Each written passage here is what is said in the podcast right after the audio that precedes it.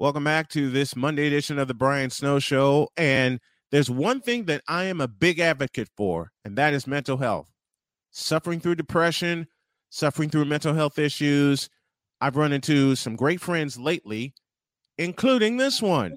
We'll go to London, Ontario, and I welcome Larissa Mills of the Mental Game Academy to the program. Good afternoon, my dear. Good to have you. Hey, I'm so excited to meet you. I thought we were going to do our weekly chat and then get in here. Well, surprise. I know. I like this better. Good. Very good. So you're in London, Ontario, correct? Yes. All right. Canada. Tell me about the Mental Game Academy. How did that come about for you? Well, that is a long story, but I'll give you the very short version. I started to see a lot of athletes coordinated. They were tired. They were moody. They were lippy. I'm like, what is going on here? And in the classroom, when I was a teacher, I started to see they were always on their phones and they weren't. And I'm like, no, I banned the phones from my classroom. And then I got attention. And then I got focus. Mm-hmm. And then I got respect. Mm-hmm. And then I got energy. And then I thought, okay, well, but now I'm seeing parents change, and now I'm seeing coaches change. Now I'm seeing the whole sports culture is changing. And there are multi-layered issues here. But so then I thought, well, as I'm coaching the kids, they're not as resilient. They're not as emotionally intelligent. They're all over the place with their moods. They can't control their emotion, and they can't seem to find their hit spot where they want to, like, their itch. And it's almost like, I'd rather go home on TikTok. So I'm like, okay, not happening on my watch. Right. And let's start equipping these kids with steps to mental wellness and mental skills. So we equip them with different tools psychologically so that they can become resilient, so that they feel confident, so they know how to handle social situations, so they can communicate, so they can socialize and learn how to be a friend again. Not like the 80s where we all knew how to be friends. Right. Now we just cut each other out of Snapchat groups and we don't know how to be friends. Mm-hmm. Right. So I wrote a program essentially that we teach to teams, sport teams. We do it one-on-one or in groups. Mm-hmm. Or we teach it to leagues, like whole entire leagues, or we do camps. So that's kind of where we're at right now. We're just growing, and it's growing exponentially because there's just so much. Right. What made you come up with the name? Mental Game Academy? Well, my one friend's like, can you build me a school? And I'm like, well, I'm not so good with my saw, but I know what he meant. Like online.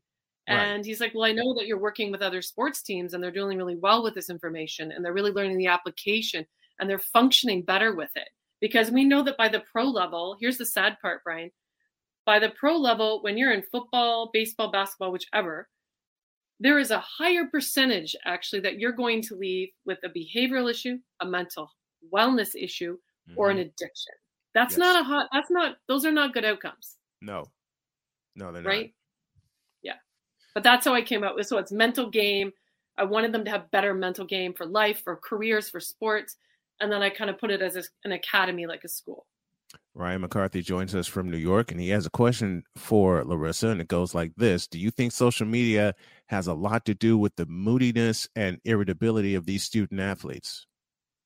100%. Thank you so much for asking.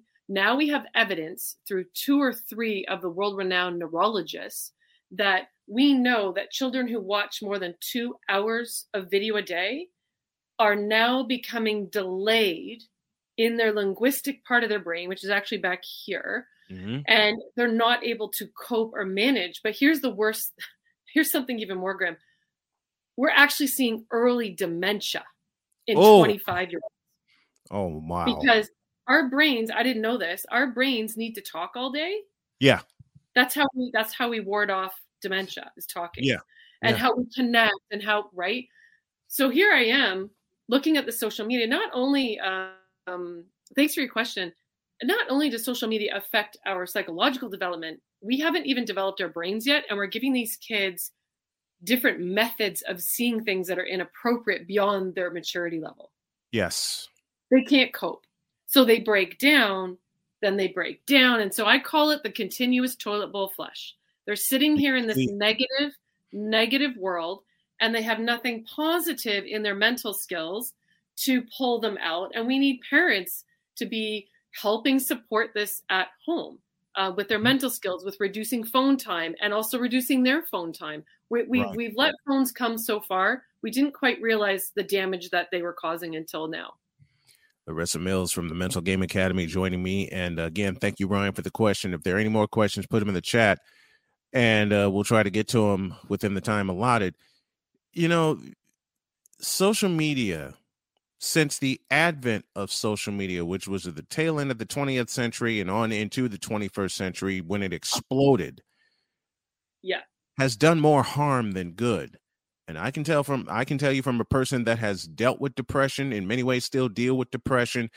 Yep. Some of these folks cannot tell you what their triggers are. I can tell you my two major triggers, the loss of my dad to cancer and the loss of my daughter. I can tell you those are my two main triggers. And I say main triggers because before I met my wife, or before I married my wife, she gave me a condition that I get in to see. That I get in to see a doctor. And I said, I can do that. Since then, Jody has helped me. My friends have helped me, you know, get that connection back going again. And a mental situation that's really messed with me, I had to beat pancreatic cancer. Wow. I did it through surgery, still getting my body back in shape, but there's a lot of kids that are out there now that go through traumatic situations and they're not prepared. They're not ready. We're not preparing our children for today's harsher world. Exactly. I never knew that when I have three kids, right? Mm-hmm. I never knew that when I had kids that this would be the world. I grew up, I'm a 73. I thought growing up in the 80s rocked. I thought things were fun. I thought my kids would grow up in that era with that mentality, with that value system of etiquette, respect. Like, I really teach our athletes about etiquette and respect. No one's named by their first name in our facility. It's all Coach Mills, Coach Vellante, Coach Harley. It's because we want them to address there is an authoritative figure in the room. Yes. And we are showing you mentorship and leadership and love and trust, but they have to respect adults. Mm-hmm. Right. And it does come from how you're raised. My kids are not allowed to call anybody. They shouldn't be by their first name. It should be Mr. Smith, Mr. Right. So, Sir or ma'am did it for me, for my parents and my grandparents. I love that. And that's the way I am today. Just turned 50 last summer. That's the way I am. And it surprised Jody, my wife, when I raced up and opened the door for her the first time. And you know, for her not having that, and some of the women not seeing that in relationships, it shocks the daylights out of them. I'm speaking from experience, you know, with my wife. It shocks the daylights out of them when those old school, those old school mentalities and those old school habits are thrown at you, and everybody's looking and going, "What? You actually do that?" Well, yeah, I do it all the time.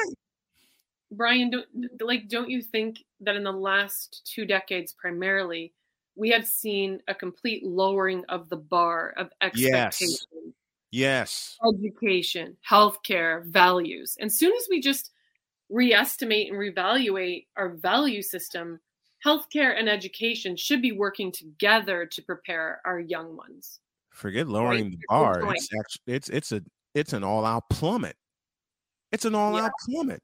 From the time that you and I grew up, I was born in 1972, through the 80s and through the 90s. And since I will always identify the year 1995 as the year the world kind of shifted and started become more electronic.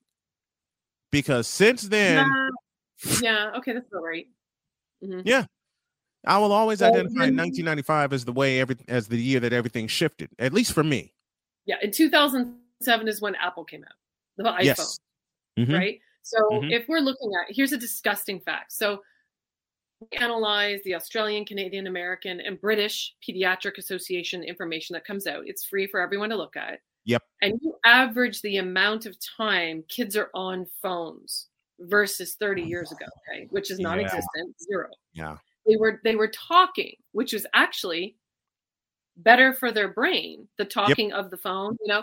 And I'm not saying we need to completely ban phones at home, but I think we're seeing that healthcare simply can't handle us having this much tech.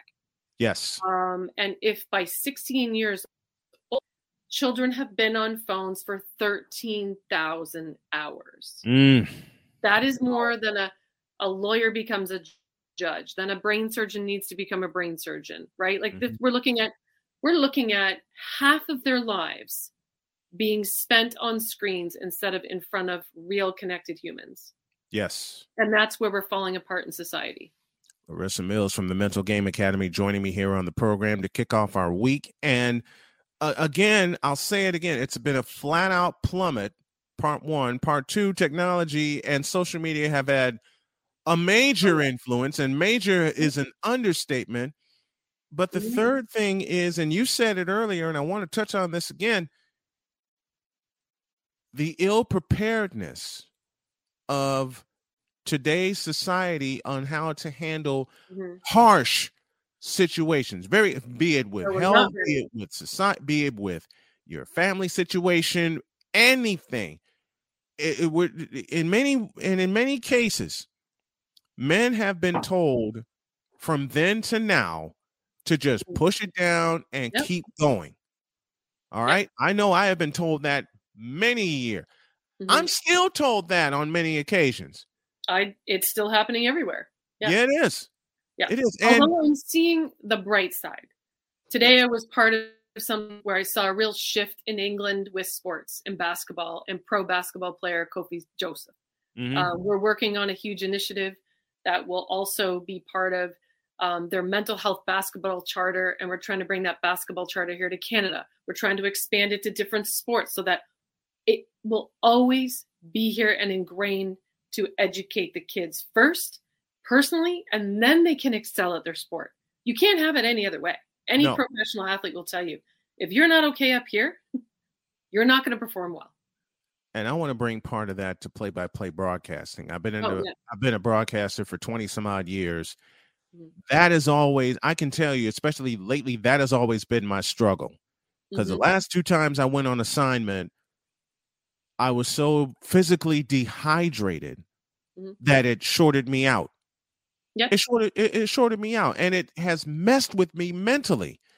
Yeah. And taking time away from it just to power down and take a look at everything, you know, with my wife and I making plans for the future, it has really allowed me to, you know, really shift things and look at things. We got a question for you. Nithin Ramachandra says, what are some ways that we can prevent kids to being on the phone and video games to play outside with friends and have fun?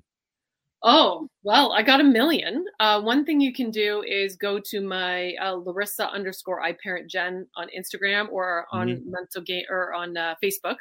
But I'm going to give you three things.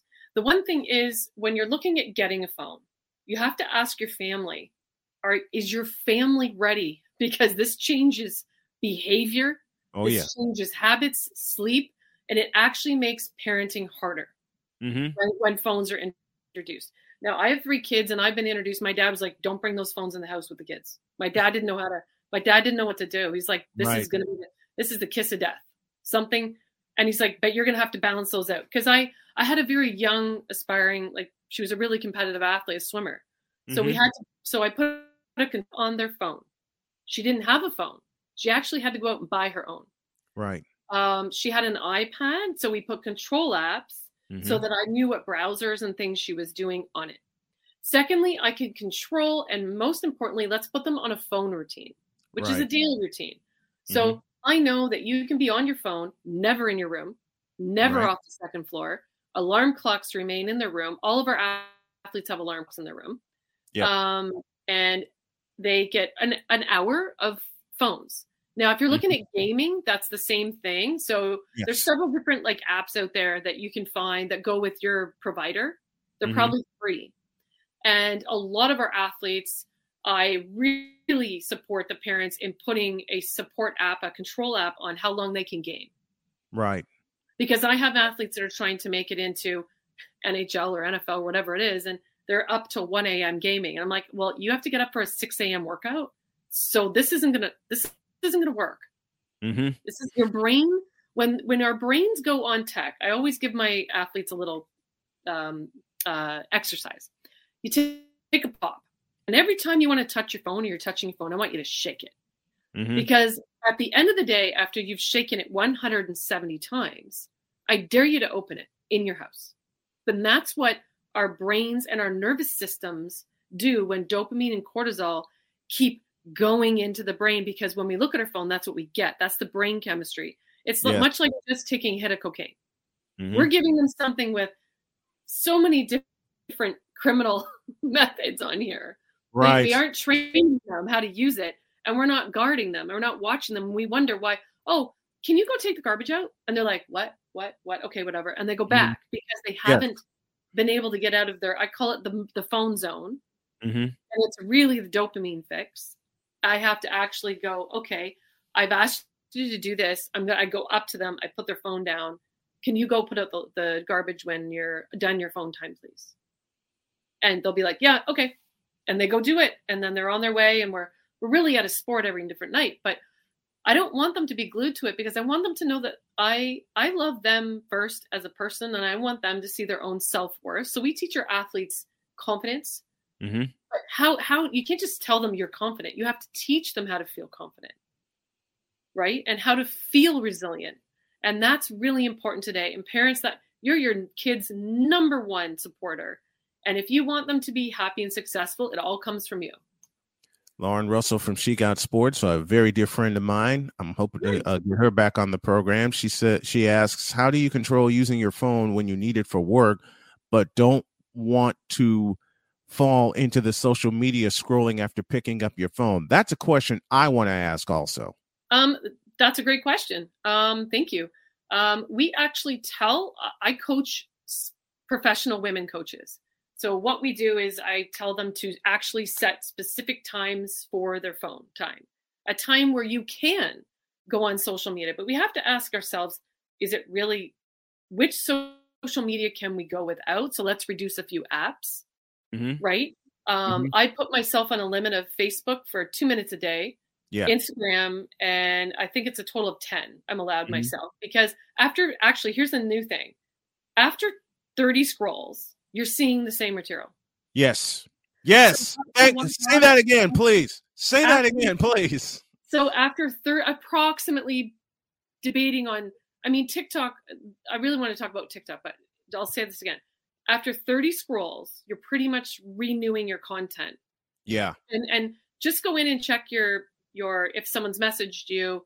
I'm in that same boat, but I tried to put all of my, I had a coach teach me how to put everything on my laptop, and there's no social media on my laptop. Yeah.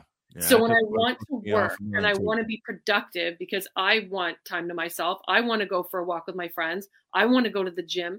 I want to go walk my dog. We're also traveling for different sports camps. I want to be able to have it myself. So if I don't work efficiently, most adults are misusing 25 hours a week on social media, and they could be putting it back into their bodies, their mind, and their families. Nithin Ramachandra. Also, what can all sports do to keep athletes safe where families don't have to worry that much? And he made a reference to the DeMar Hamlin situation. And with DeMar Hamlin, it's a great story, and he's made a remarkable recovery. But here's where I want to touch social media. The fellow that he played against, T. Higgins, made a routine tackle. Clean. Very good. Thank you. Clean. Made a clean tackle. Clean. And yet he got death. Clean. So what happened to him, though, was a medical anomaly. It doesn't happen that often. Right. And it can happen for a variety. I'm not a physician, my husband is, but he was explaining it to me, and how it's kind of like someone just punched a circuit board and it lights out. Yes. And it doesn't happen. It can just be the way and angle, one in a million. This will happen to, and it did happen to someone else actually here in my own city. Yeah. and with very good CPR, it is survivable. But everyone needs to learn CPR. So go back to his question. Do you mean, and I just, can you clarify, do you mean like if the social media is up and younger children are reading this? Yes. Is that what you mean? Yes. Yes. Oh, okay. Well, children shouldn't have social media under 14. I don't even think children should be on social media because their brains, not just their brains. Okay. Let's define what their brains are. They're tools to understand what half-naked women are on TikTok. Right. And nude photos, inappropriate photos, and bullying and cyberbullying. Do they really understand all of what they're seeing? Because I'm telling you, after 10 o'clock, they're not looking at anything good. No. Right. No. Like, it's kind of like for us after midnight. There's nothing really good happening after midnight, right? So when we examine the child development scale, I don't even know if I'm able to look at social media. Like, I'm not happy on it. So I actually get rid of it. I really don't go on it that much. On my business, I go through a back-end loader. So I don't have to go on. Good. Right? That's one thing I'm doing more of now when I post the podcast. Our society needs us all to just reduce and to be outside more. Because you know what? 7 hours a day on a phone, there's a reason why obesity is now climbing and killing children. Yep. And it's continuing to climb. When I started to practice today, when I'm done with all my shows, I do not touch social media for 2 hours because I'm working on your brain has to calm down, right, Brian? Yeah. Like your brain, actually, it's not your, so it's your nervous system. And your nervous system on phones just does this all day, and that's why we get agitated, and that's why athletes who have been traveling when they get off the buses are like, "Okay, I'm done. I just feel totally drained. How am I going to go play? How am I going to go execute?" And they're done. They're fried. So they're creating burnout. That's why I'm so happy when I traveled with the kids, when I covered Trinity International up in Deerfield, Illinois, I put on music. Oh, perfect. And I slept for most of the trip. We slept for most of the trip. Yep. There was no way I was getting on social media. One more question, then we have to go to a break. Yeah. Question is, are kids being taught first aid in school nowadays, or basic safety for that matter? I can partially answer that question. No, because we got taught that when I was growing up, and I've certified 3 times doing CPR when I worked in group homes. I'm going to recertify again before I leave the state of Indiana, just to make sure that I have that knowledge and seeing that DeMar Hamlin situation. But that's one of the basic things. I mean, we do here good. In Canada. And I don't know there's like different levels they'll receive. I do believe that we should, as a society, make every kid get their lifeguarding, or make every kid get a certain level of their bronze medallion, so that if they're in a lake, if they're in a river, if they're anywhere where the kids are goofing off, which most kids are in their rooms now. Yep. But if they're ever in a situation where they see kids in trouble, or adults, they can feel confident with the CPR techniques and the unconscious, conscious choking victim and unconscious victim, right? I'm more concerned about the daily exposure that kids are getting to screens and not playing. Oh, yeah. Playing actually is the number one way children learn. Well, bonus question. And I can partially answer this. How do you keep social media use productive and avoid distractions when posting on social media is your job? If y'all haven't checked out She Got Sports, she's got some great content. Please go check it out. I'd love to go meet her. Yeah. Well, yeah. Lauren Russell is her name. Big time Giants fan. And like I said, a very dear friend of mine. And that is a wonderful question. You know, one thing I do, when I know I have to post on social media because it is my job as a broadcaster to get people to come into the program. Yeah. When I'm producing content, and I've started getting back into this practice, audiobooks. I use audiobooks. And that's something my wife got me hooked on when we first met. You know, I'll plug in a murder mystery series or another series. I'll use that to distract me and keep me focused on what I have to do, because I've got three shows I got to post-produce. And like I said, I'm not going to touch social media for 2 hours until I'm ready to post everything. I think if I'm posting for work and I have to go in because I check messages because we get clients, new clients in there every day. Yes. So I go in and I check only the messages. I don't know if this is helping you. And when I post to edit like it's a work of art. Right. Hopefully there's no errors because I don't have my glasses on all the time. I think everybody knows me knows that. I usually have to go. I try my best. Now I'm actually having someone do our social media for and then edit. But making sure that you treat it like work because social media, when you treat it like entertainment, becomes dangerous. Yes.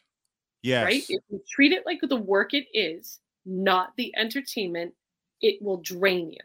Yes. It will drain your energy. You will start comparativism, you will start draining yourself and saying, I'm not skinny enough, I'm not pretty enough, I'm not good enough, look what she did. And depression will set in almost immediately. Usually isolation and usually anxiety because it spikes your heart rate. Yes. Like every time you touch your phone, it actually spikes your heart rate.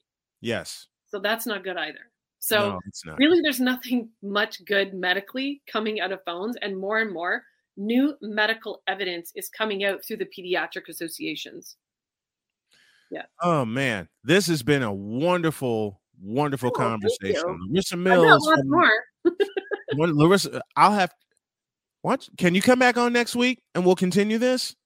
Because I'd love to have you back. I got a thumbs up. There's a whole other adult-oriented topic that we can cover, right? To help coaches. We'll do that next Monday. Right on. Thank you. Thank you so much. I'll make sure I get you all the information and I'll send you this interview so we both can cut it up. Keep doing what you're doing, Brian. And if there's anyone who has any questions, go to the Mental Game Academy on Instagram. Thank you, Larissa. Thank you very, very much. I appreciate it. Thank you.